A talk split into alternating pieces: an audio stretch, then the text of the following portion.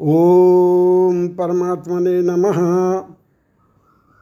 मनुस्मृति अध्याय दो। यो निधि तदुजो देवो वेदमन्यत कुरुते श्रमम। यो निधि तदुजो वेदमन्यत कुरुते श्रमम। सजीवन्येव शूद्रत्व माशु गच्छति शान्वयः। जो ब्राह्मण वेदों के स्वाध्याय को छोड़कर अन्यान्य कार्यों, यानी यज्ञ, जप, तप आदि में प्रवृत्त होता है, वह जीते जी ही अपने वंश के साथ शूद्र बन जाता है। इसी जन्म में वह अकेला ही नहीं, अपितु उसका वंश भी शूद्रता को प्राप्त हो जाता है। अभिप्राय यह है कि ब्राह्मण का प्रथम कर्तव्य कर्म वेदों का स्वाध्याय है। मातुरग्रेधिजननम द्वितीय मौंजी बंधने तृतीय यज्ञ दीक्षायाम श्रुति चोदनाथ वेद के विधान के अनुसार ब्राह्मण के तीन जन्म होते हैं। प्रथम, माता के गर्भ से उत्पन्न होना, द्वितीय मौजी बंधन अर्थात यज्ञोपवी संस्कार होना तथा तृतीय यज्ञ की दीक्षा लेना।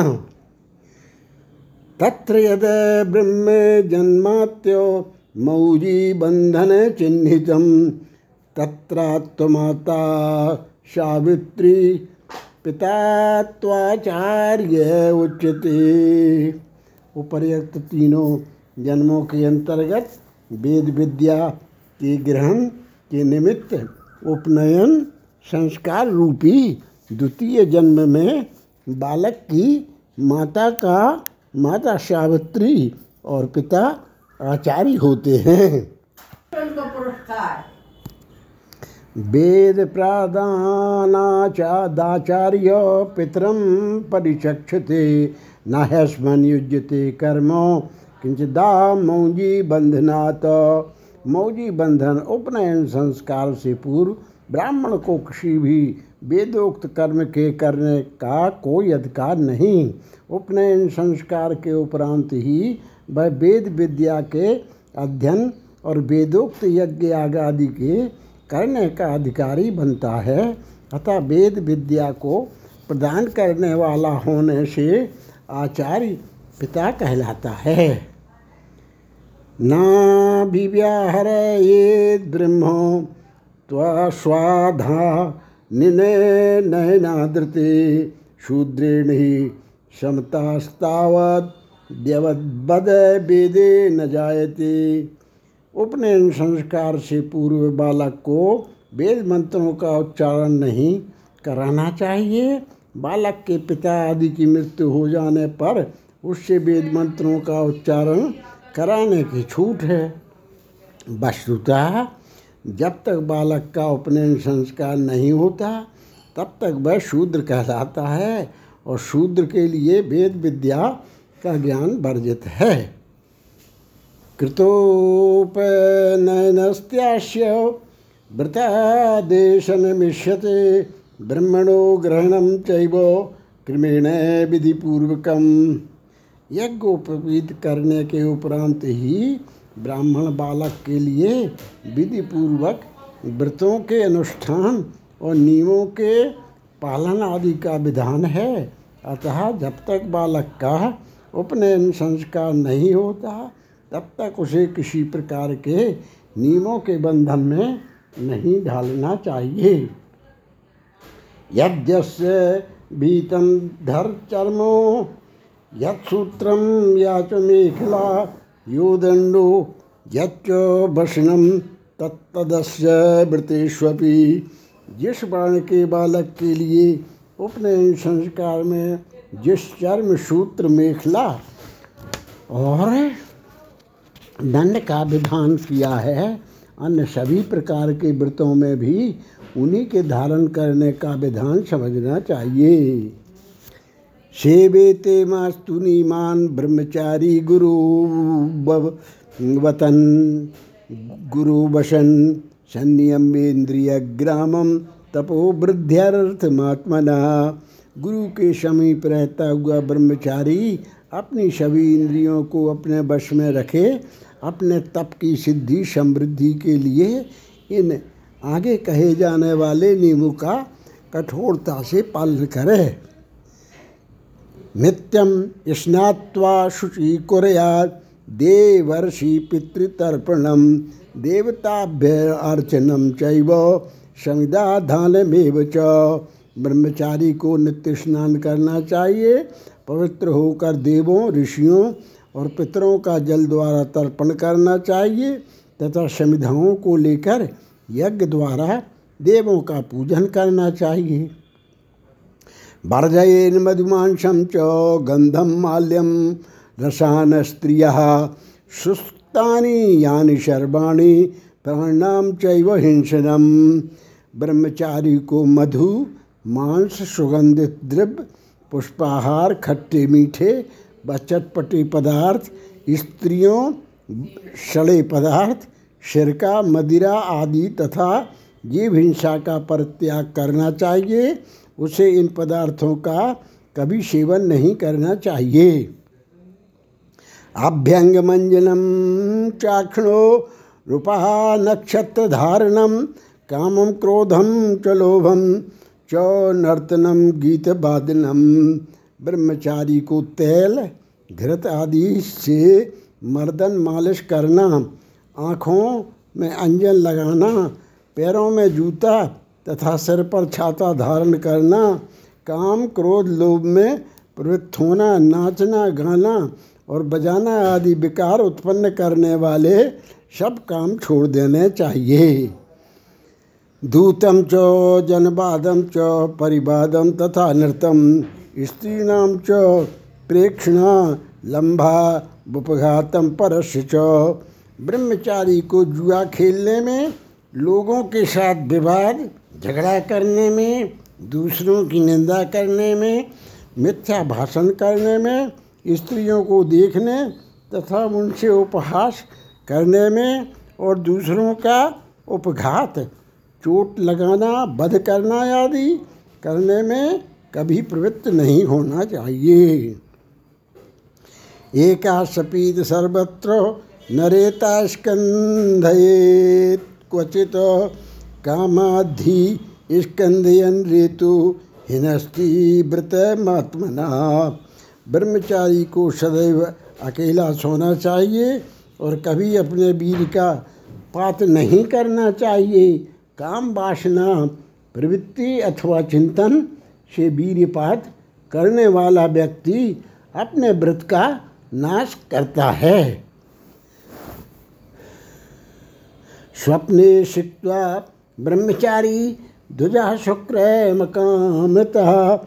स्नात्वा स्नात्वा कर्म चरि चयत्वा त्रि पुनर्मापित प्रचम जपेत। यदि स्वप्न में अनचाहे ही ब्रह्मचारी का वीर गिर जाता है तो उसे चाहिए कि स्नान करके सूर्य का पूजन करे और तीन बार पुनर्मादित्वेन्द्रियम इस ऋचा का पाठ करे। उदक कुंभम सुमनसो गोशकृण मृत्तिकाकुशाम आहारेद्यावदरधानी भैक्षम चाहरश्चरित। ब्रह्मचारी को अपनी आवश्यकता के अनुसार प्रतिदिन जल का कलश, पुष्प, गोबर, मिट्टी और कुश लाने चाहिए। इसके अतिरिक्त उसे प्रतिदिन भिक्षा मांग कर लानी चाहिए, अर्थात भिक्षा से ही उदर पूर्ति करनी चाहिए। वेद यज्ञरहीनानाम प्रशस्तानाम स्वकर्मसु ब्रह्मचर्या हरेद भैक्षम ग्रेव्या प्रेतोन्बहम ब्रह्मचारी को प्रतिदिन नियमानुसार ऐसे घरों, जो वेद यज्ञ से हीन नहीं अर्थात जिनके यहाँ वेदों का स्वाध्याय और यज्ञों का आयोजन होता रहता है तथा जो निर्धारित नित्य कर्मों में प्रतिष्ठित हैं, अर्थात नित्य कर्मों के अनुसार, अनुष्ठान के कारण जिनकी समाज में विशेष प्रतिष्ठा है, से ही भिक्षा ग्रहण करनी चाहिए। गुरुकुले न भिक्षेत, न ज्ञाति कुलबंधुषु, अलाभे त्वन्य गेहानाम पूर्वम पूर्वम तो ब्रह्मचारी को अपने गुरु, अपनी जाति और वंश वालों तथा बंधुजनों के घरों से भिक्षा नहीं मांगनी चाहिए। यदि किसी दिन अन्यान्य घरों से भिक्षा ना मिले तो पूर्व पूर्व को छोड़कर, अर्थात पहले बंधुजनों से, वहाँ से न मिलने पर कुल के लोगों से वहाँ से भी ना मिलने पर जाति के लोगों से और अंत में गुरु ग्रह से भिक्षा मांगनी चाहिए। यथासंभव पूर्व पूर्व बंधु से कुल कुल से जाति जाति से गुरु को छोड़ देना चाहिए। सर्वबानापि चरेत ग्रामम पूर्वोक्ता नाम संभवे। नियम में प्रेतो वाचो। वाचम अभी शस्तांशु वर्जयित। पूर्वोक्त प्रशस्त वेद पाठी और यज्ञानुष्ठानशील परिवारों से भिक्षा सुलभ न होने पर ब्रह्मचारी को सारे गाँव से, अर्थात गाँव के किसी भी परिवार से भिक्षा ले लेनी चाहिए। परंतु यहाँ भी इस बात का ध्यान रखना चाहिए कि ना तो ब्रह्मचारी भिक्षा मांगने में अपनी वाणी का दुरुपयोग करे और ना ही महापात की से भिक्षा ग्रहण करे।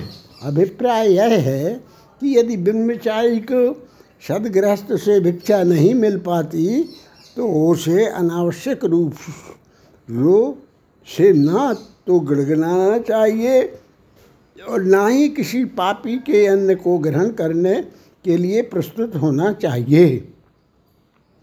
दूरादाहत समिधा सन्निधा दु, दुहायसी।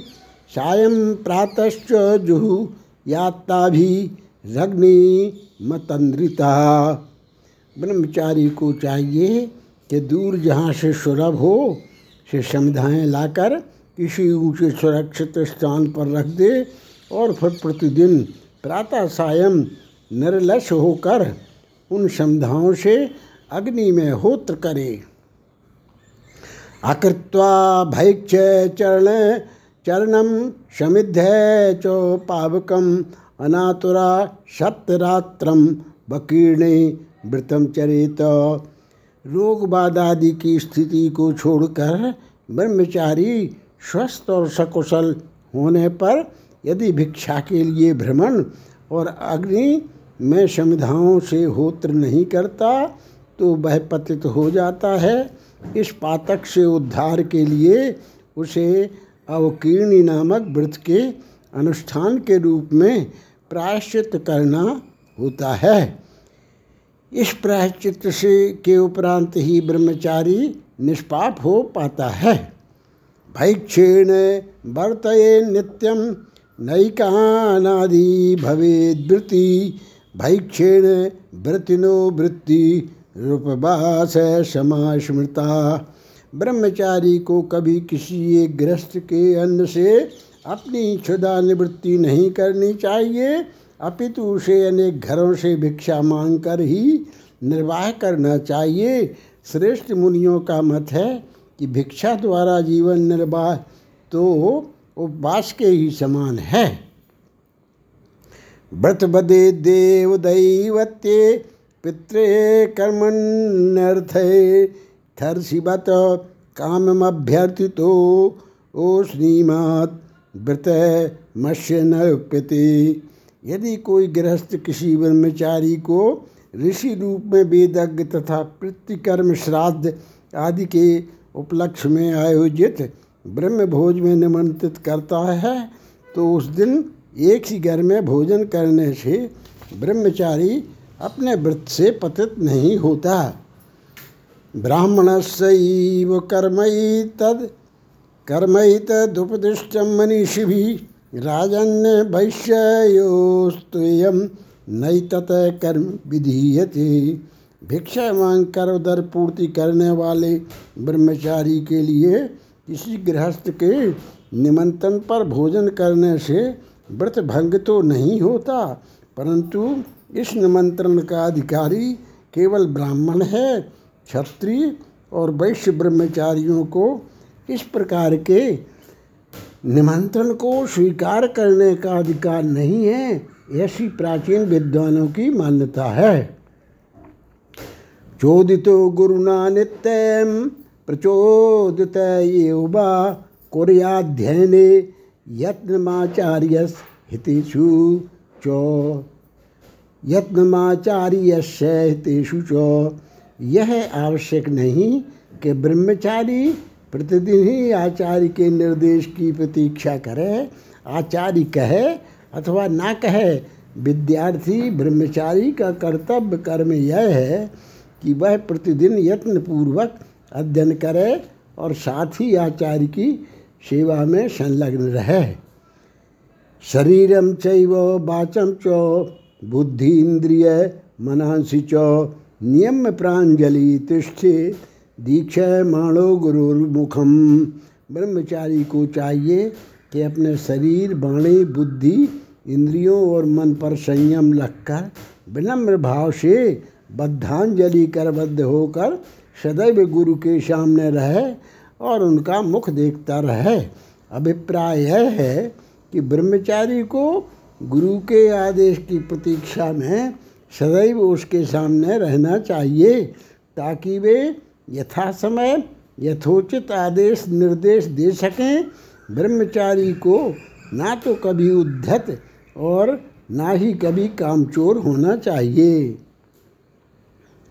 नित्य मुद्धृत पाणी सैद साध्वाचारा सुसमृता आश्यातामिति चोक्ता सन्ना सन्नासीताभिमुखं गुरु। ब्रह्मचारी को सदैव अपना दाया हाथ अपने ओढ़ने के वस्त्र से बाहर निकाले रखना चाहिए और गुरु के द्वारा बैठो कहे जाने पर ही बैठना चाहिए। जब तक गुरु बैठने के लिए ना कहें, तब तक उनके सामने करबद्ध विनम्र भाव से खड़े रहना चाहिए।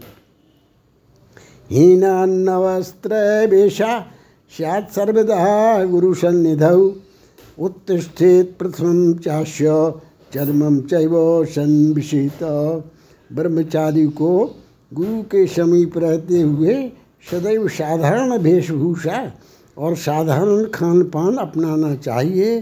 गुरुकुल के निवास काल में उसे सदैव गुरु के सोने के उपरांत ही सोने का और गुरुदेव के जागने से पहले ही जागने का अभ्यास डालना चाहिए। प्रतिश्रवण संभाषे शयानो न समाचरे तो नाशीनो न भुंजानो ना तिष्ठन परांगमुखा गुरु से बात करते समय ब्रह्मचारी को ना तो सोते रहना चाहिए अथवा बिस्तर पर लेटना चाहिए, न बैठे रहना चाहिए न खाते रहना चाहिए और ना ही गुरु को पीठ दिखाना चाहिए। ब्रह्मचारी को जिस रूप में गुरु के समीप उपस्थित होना चाहिए, इसका विधान प्रस्तुत करते हुए मनु महाराज कहते हैं।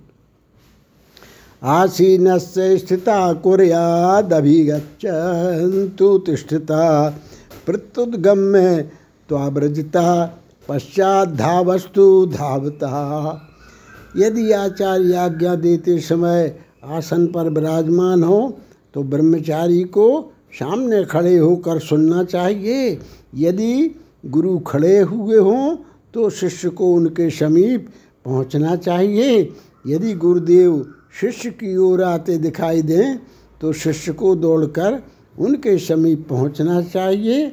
और यदि गुरु चलते चलते बोल रहे हों तो शिष्य उनके पीछे चलते हुए ही उनके साथ संभाषण करना चाहिए। परांग पराङ्मुखस्याभिमुखो दूरस्थस्यैतचान्तिकं प्रणम्य तु शयानस्व निदेशे चैव तिष्ठता। यदि आचार्य पीछे आते हुए अथवा आदेश देते हुए दिखाई दें तो शिष्य का कर्तव्य है कि उनके सामने आकर खड़ा हो जाए और यदि आचार्य दूर हों तो दौड़कर उनके समीप पहुँच जाए। तथा यदि वे सो रहे हों तो ब्रह्मचारी उन्हें प्रणाम करके उनके आदेश को सुने तथा नतमस्तक रहकर उनसे सब भाषण करे। नीचम शय्यासनम चाष्य नित्यम साद गुरु सन्निधौ गुरुस्तु चक्षुर विषय नायथेष्ठासनो भवित ब्रह्मचारी को सदैव यह ध्यान रखना चाहिए कि उनकी शैया और बिछावन आदि, गुरु की शैया आदि से नीची होनी चाहिए। गुरु के सामने ना तो उसे उनसे ऊँचे आसन पर बैठना चाहिए और ना ही किसी प्रकार मनमाने ढंग से बैठना चाहिए। अभिप्राय यह है, गुरु की उपस्थिति में शिष्य को सदैव मर्यादा और अनुशासन में ही रहना चाहिए। नोदा हरे दस नामो परोक्षमपि केवलम न चैवश्यानुकुर्वीत गति भाषत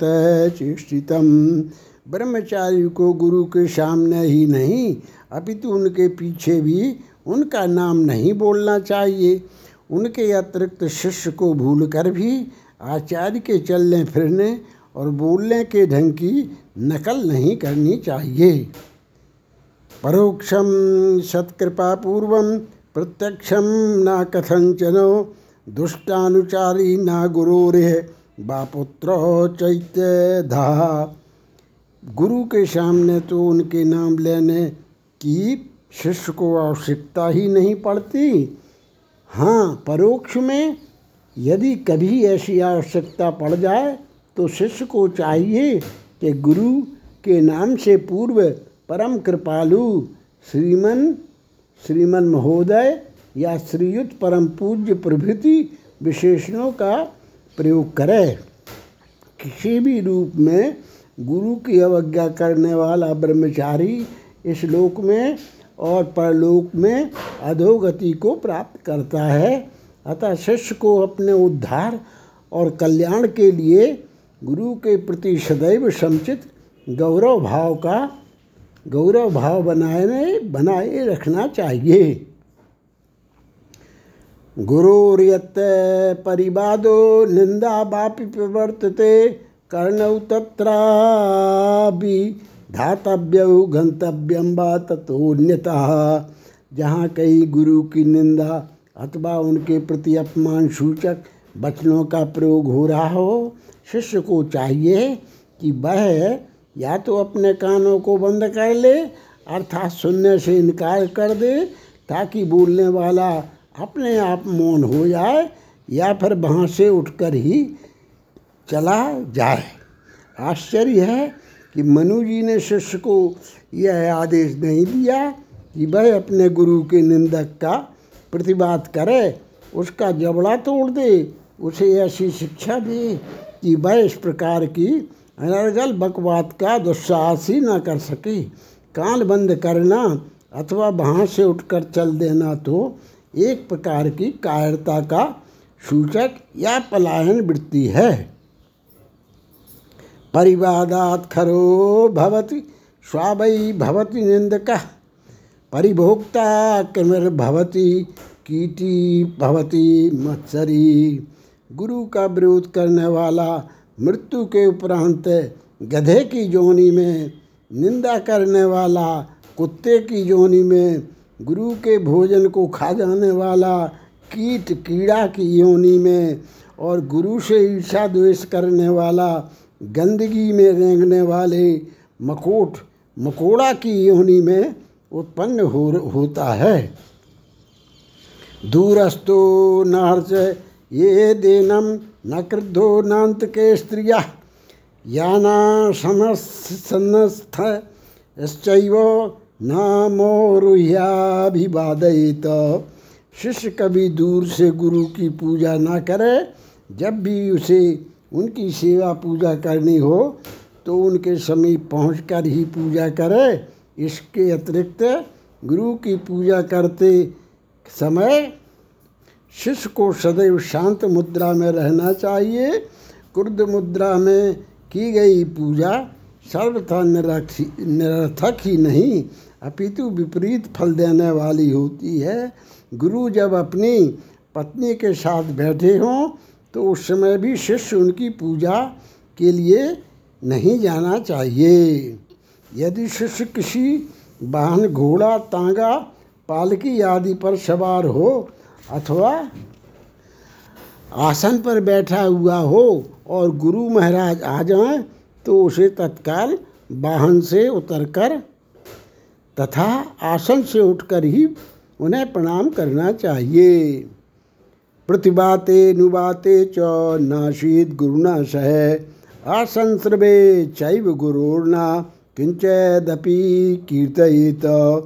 शिष्य की ओर से गुरु की ओर आने वाली वायु प्रतिबात और गुरु की ओर से शिष्य की ओर आने वाली वायु अनुवाद कहलाती है। इन दोनों ही स्थानों अथवा स्थितियों में शिष्य को गुरु के साथ नहीं बैठना चाहिए। यदि गुरु ना सुन पाते हों अथवा सुनना ना चाहते हों तो शिष्य का कर्तव्य है कि वह उनके सामने मौन रहे बोलकर गुरु को असमंजस की स्थिति में न डाले।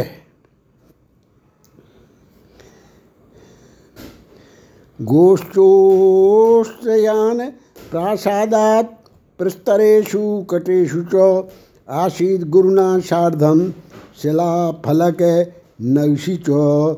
मनु महाराज के अनुसार बैल, भैंसा, अश्व उष्ट्र आदि से जुड़े वाहन बैलगाड़ी, तांगा तथा ऊँट गाड़ी में मकान की छत पर, पत्थर की चट्टान पर, चटाई पर, पत्थर अथवा लकड़ी की चौकी पर इस प्रकार की अपरिहार्य स्थितियों में शिष्य अपने गुरु के साथ बैठ सकता है। गुरुर्गुरौ सन्निहिते, गुरुवद वृत्तिमा चरेत नाचन्न सृष्टो गुरुना त्वान गुरु नभी भी बाधयत ब्रह्मचारी की गुरु। किसके? गुरु से भेंट होने पर उसके प्रति भी गुरु जैसा सम्मानपूर्ण व्यवहार करना चाहिए। गुरु के घर कुल में निवास करने वाले ब्रह्मचारी को वहाँ आए अपने माता पिता से भेंट के लिए भी गुरु के निर्देश की प्रतीक्षा करनी चाहिए। जब तक गुरुदेव निर्देश ना दें, तब तक उनका अभिवादन नहीं करना चाहिए।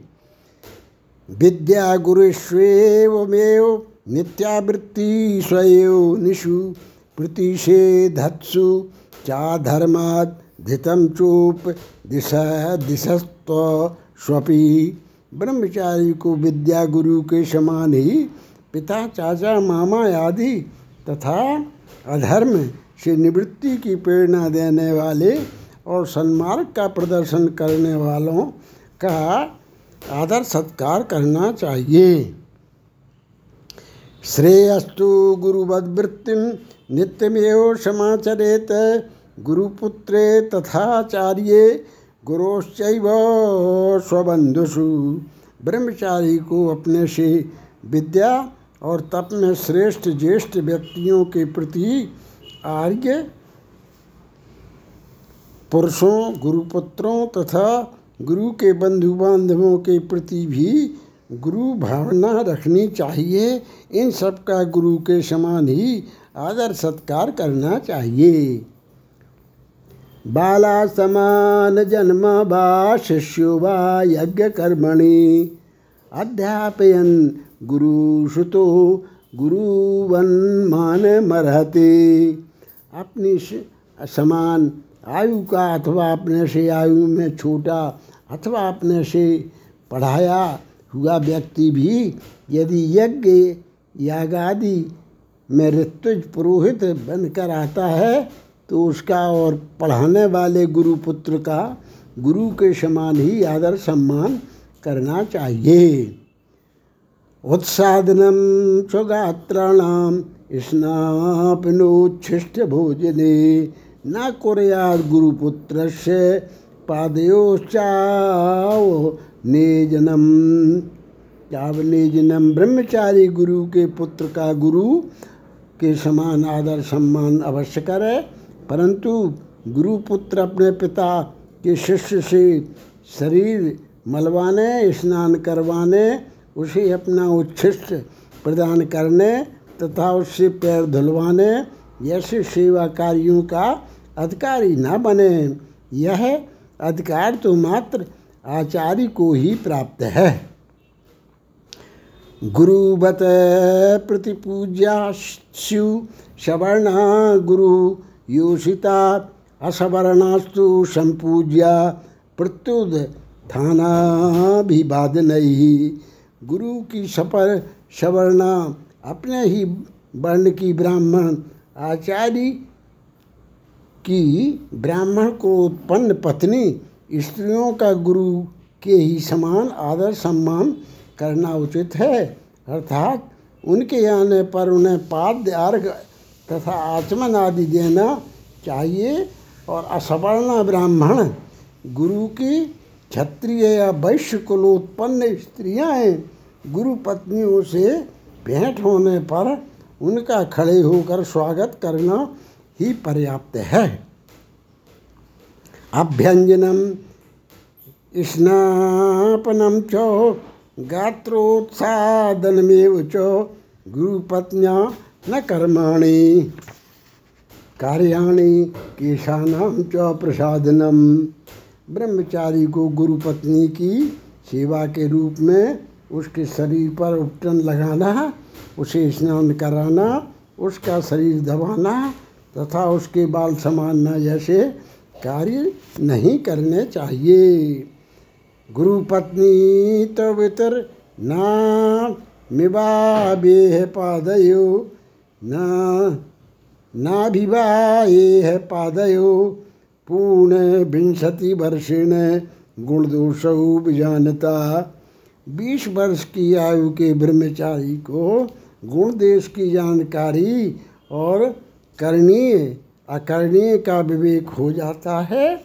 अतः यदि गुरु पत्नी युवती हो तो ब्रह्मचारी को उसे प्रणाम करते समय उसके चरणों का स्पर्श नहीं करना चाहिए। अपितु दूर रहकर धरती का ही स्पर्श करना चाहिए।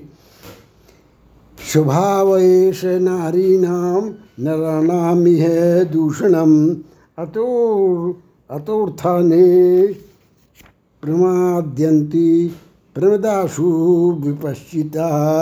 युवती गुरु पत्नी से ब्रह्मचारी को दूर रहने के निर्देश का कारण बताते हुए मनु जी कहते हैं, पुरुषों पर दोष लगाना स्त्रियों का स्वभाव है। यही कारण है कि बुद्धिमान पुरुष स्त्रियों के संबंध में कभी प्रमाद नहीं करते, वे सदैव उनसे दूर दूर रहते हैं और सावधानी बरतते हैं। अविद्वांस मलम लोके विद्वांस मपि बा पुनः प्रमदा पदम ने तुम काम क्रोध है वशानुगम स्त्रियाँ काम और क्रोध के वश में बड़े बड़े विद्वान और मूर्ख दोनों को कुमार्ग फल ले जाने में समर्थ होती हैं। अतः यदि कोई विद्वान भी काम के अधीन हो जाए तो उसके लिए आत्मरक्षा करना संभव नहीं रहता। काम और क्रोध से अधीन होते ही बुद्धिमान भी विवेक भ्रष्ट हो जाता है। मात्रा त्वया, मात्रा स्वम्ना दुहित्रा व न विविक्ता सनुभवेत बलवान इंद्रिय ग्रामो विद्वांसमपि करसती इंद्रियाएँ बड़ी ही प्रबल हैं।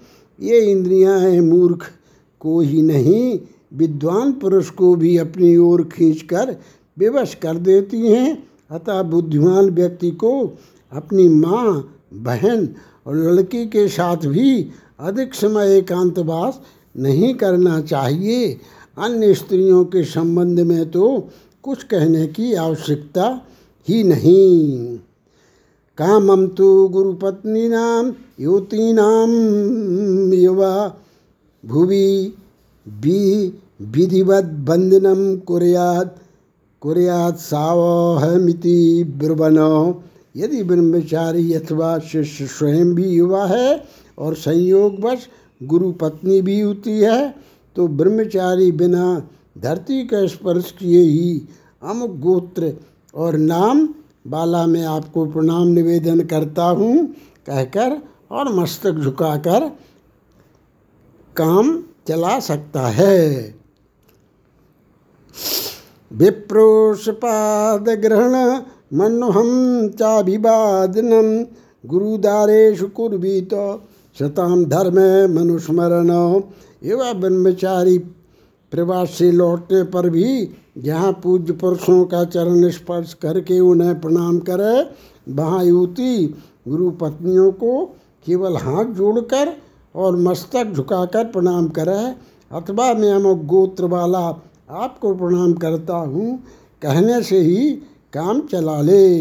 अभिप्राय यह है, स्पष्ट है कि युवक को युवती के अंगों का स्पर्श किसी भी रूप में नहीं करना चाहिए। यथा खनन खनित्रेण नरो बाह्यादि गच्छति, तथा गुरुगताम विद्याम शुश्रूषरधि गच्छति। जिस प्रकार कुदाल द्वारा धरती खोदने वाले व्यक्ति को धरती से जल की प्रवृत्ति हो ही जाती है, उसी प्रकार गुरु की सेवा करने से शिष्य गुरु की विद्या को पा लेता है।